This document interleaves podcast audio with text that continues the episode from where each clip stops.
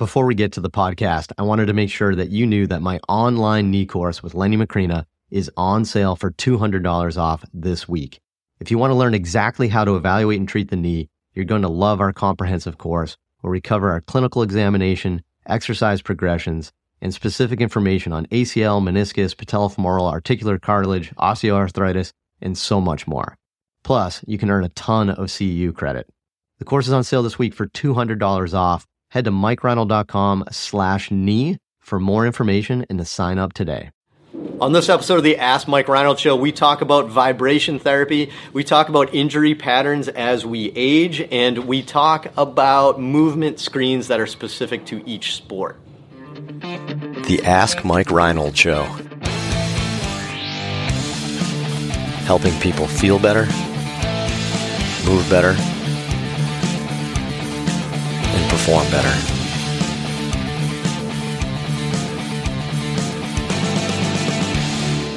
Welcome back, everybody, to the latest episode of the Ask Mike Reinold Show. We're up at Champion PT and Performance in Boston, Massachusetts. Lenny Macrina, Dave Tilly, Dan Pope, and Mike Scaduto. Is that weird? I'm on the left this time? I had to something wrong with my vision. I had to like back up to see if that was Dan Pope. Dan? Dan, is that you? Yeah, no doubt. I'm definitely getting old.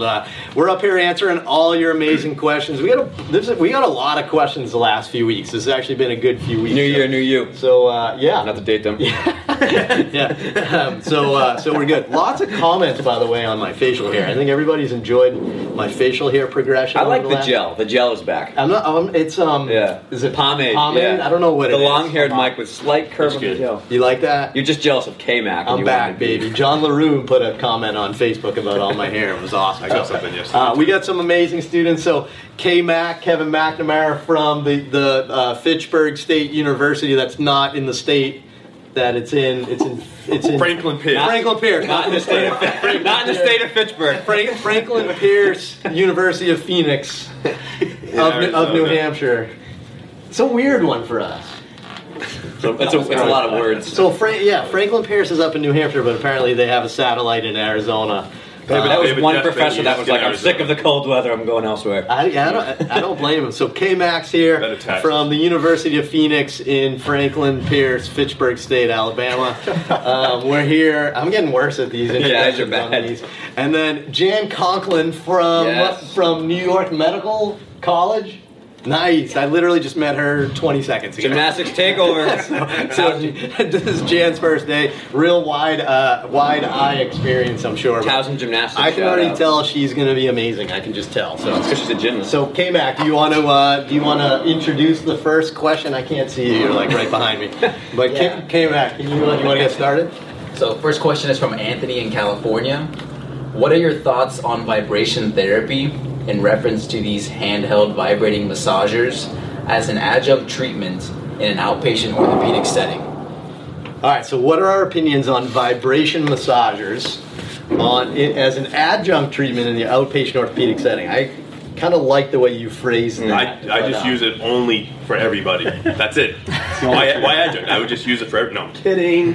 I know that's what people are going to say, right? So it's good that he said adjunct because it's one small piece of the puzzle, right? I feel like he's already... Right. He predisposed our question, which is fantastic.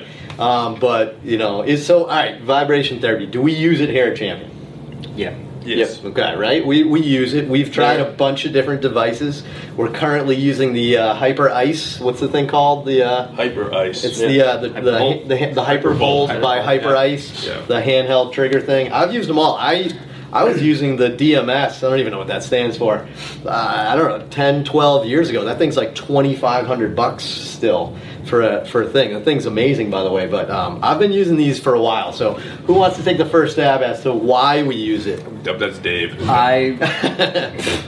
What does that mean, Len? Well, so, all right, let me start off. I feel like we say this on every episode, but a lot of people on Instagram will not only disagree with you, they'll probably try to shame you and make you feel like you're a bad human if you use one of these. Yeah. Does anybody... I love that. I'm ready then. Does anybody want to answer the question based on that? Because we all said we use it, right? Yeah. Does anybody intentionally not use it?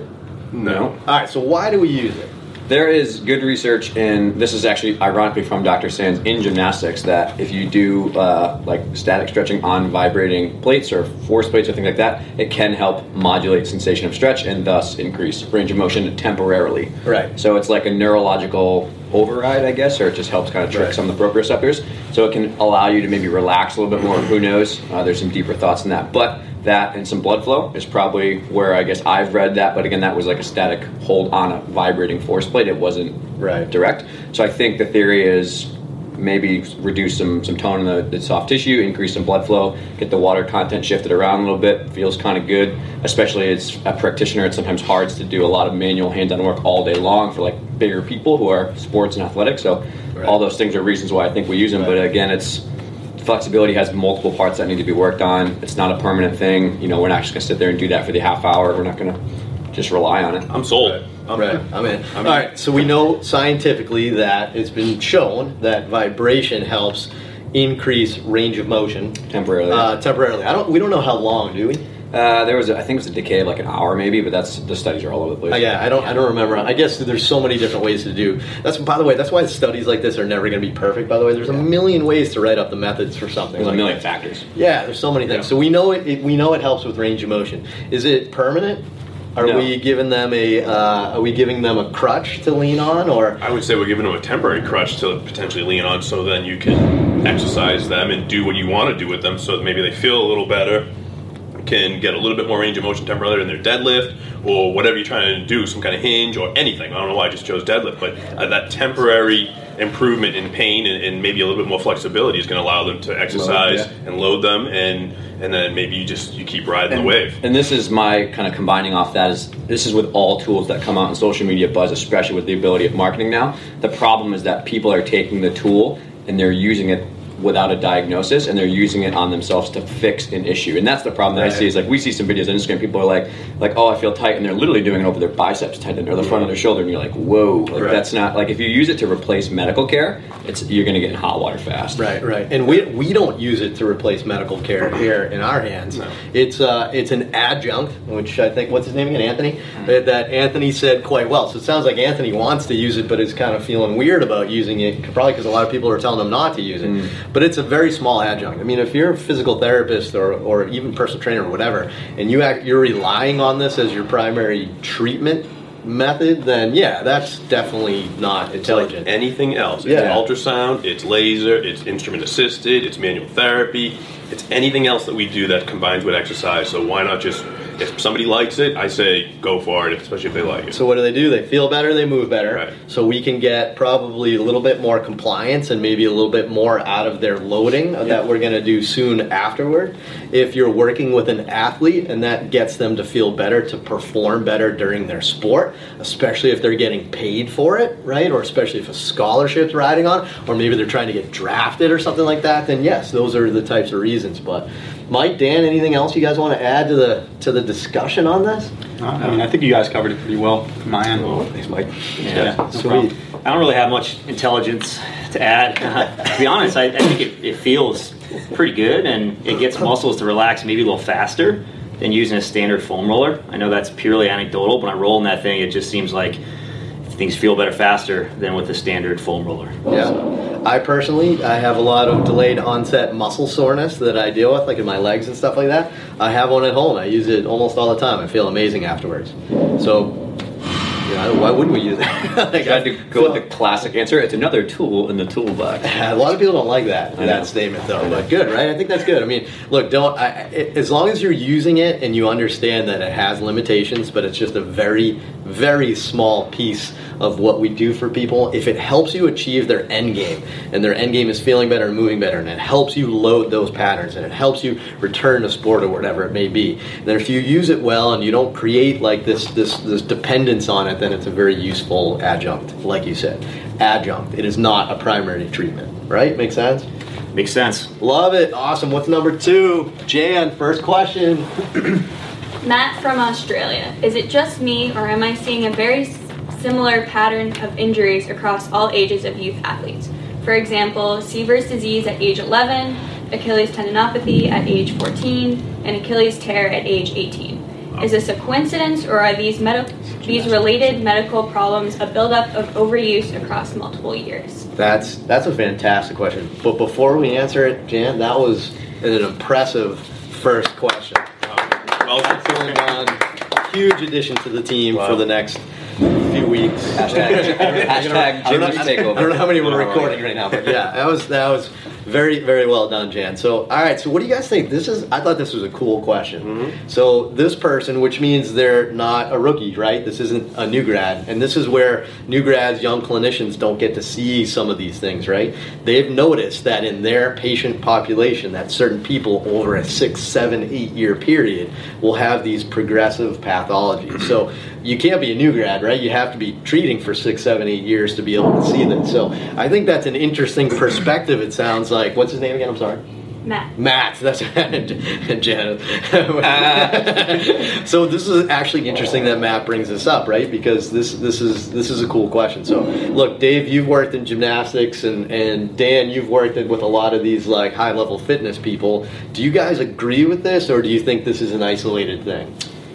Yeah, I mean, I agree. This is a theory that's definitely what I'm kind of wrapping my head around now. Is I have written a couple longer medical presentations for organizations about, you know, gymnastics injuries over the lifespan, I guess, of, because the biggest problem that a lot of youth sports, and we'll steer it away from just gymnastics, a lot of youth sports are pushing so hard in the 10 to 18 range to go to college or do whatever that they break themselves in the process of getting there. And I can now say, again, I have 5 years kind of here looking at it, and I've unfortunately seen two athletes that I work with, one a gymnast, one not, who worked so hard to get a scholarship that they got to their D1 university and didn't compete the first 3 years because they were like snowballing so many injuries. It was a stress fracture 1 year, it was a slap to the second year.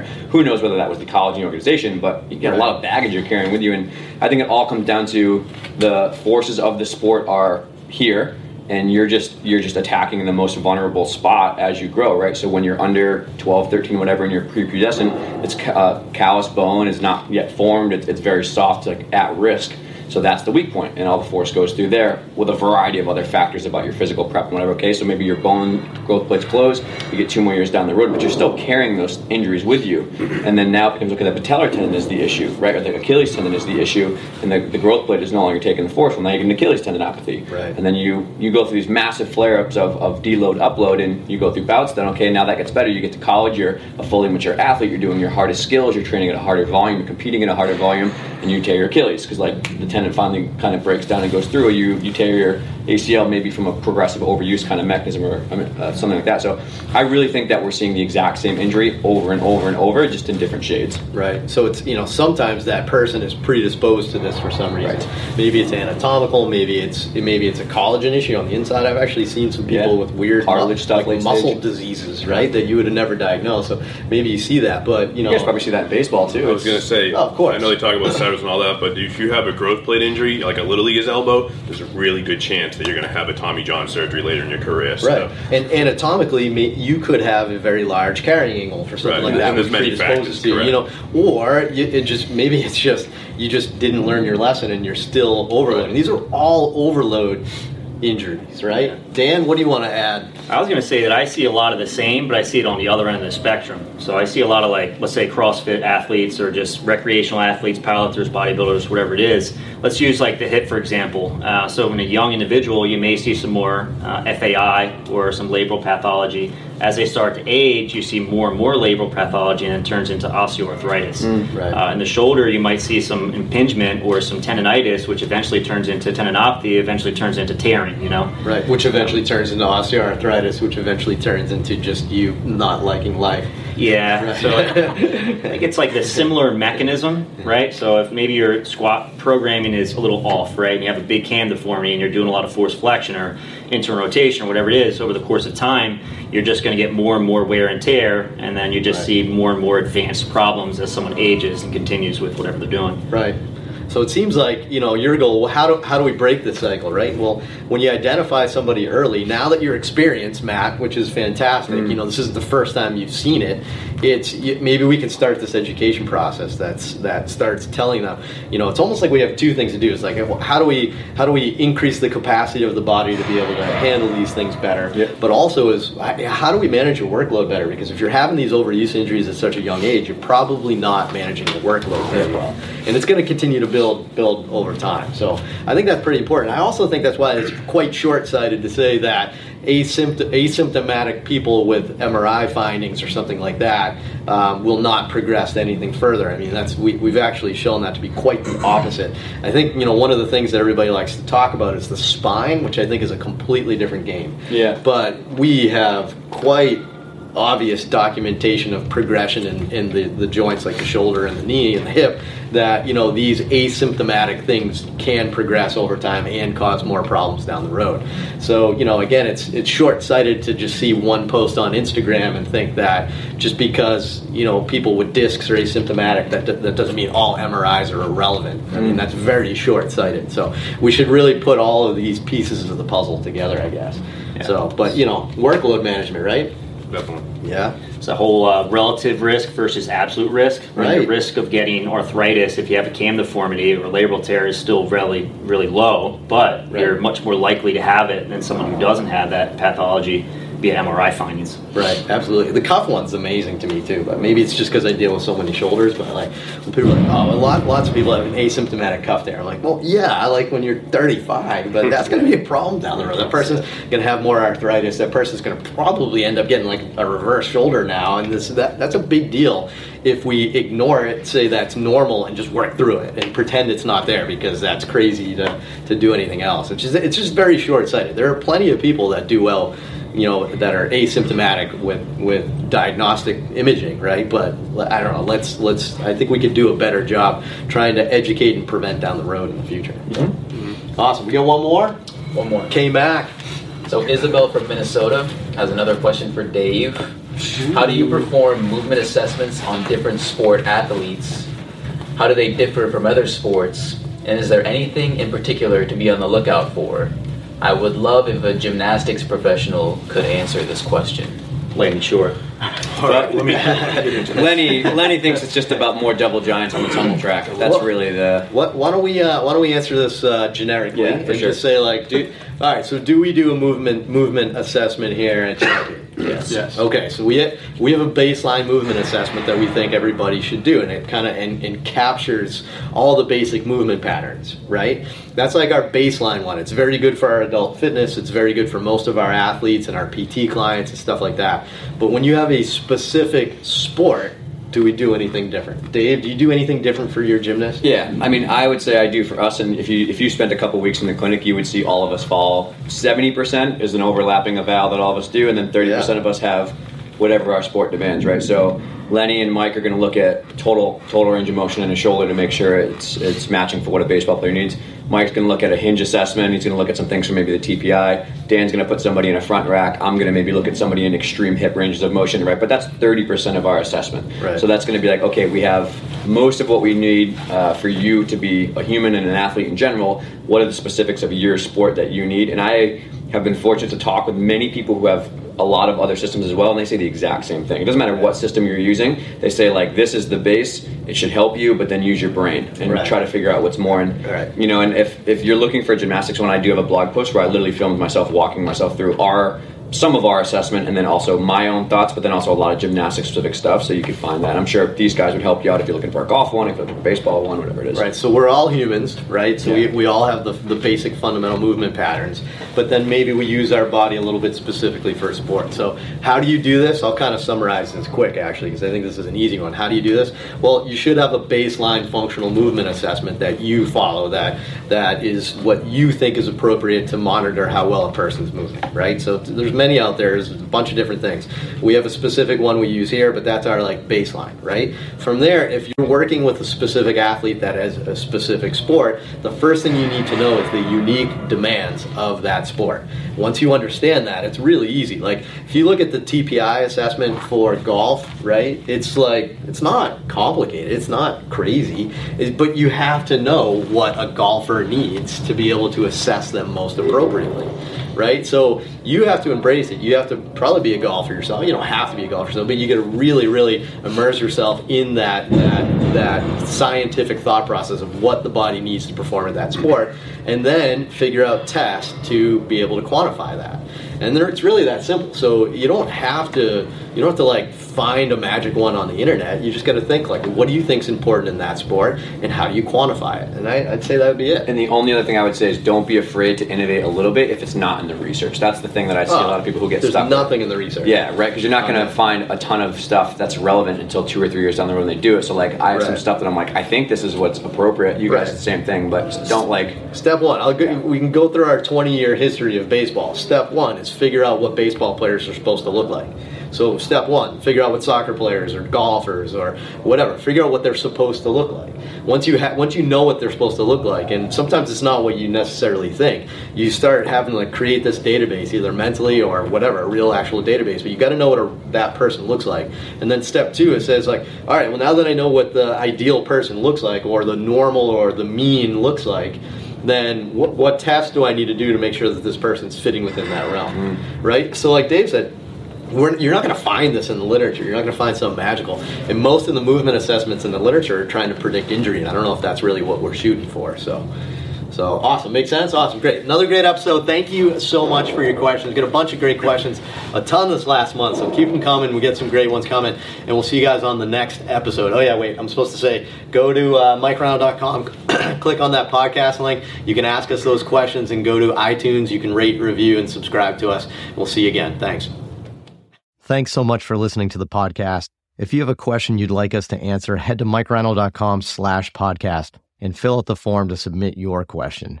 If you enjoyed this podcast, please subscribe, rate, and review us on Apple Podcasts, Spotify, or wherever you listen to your podcast.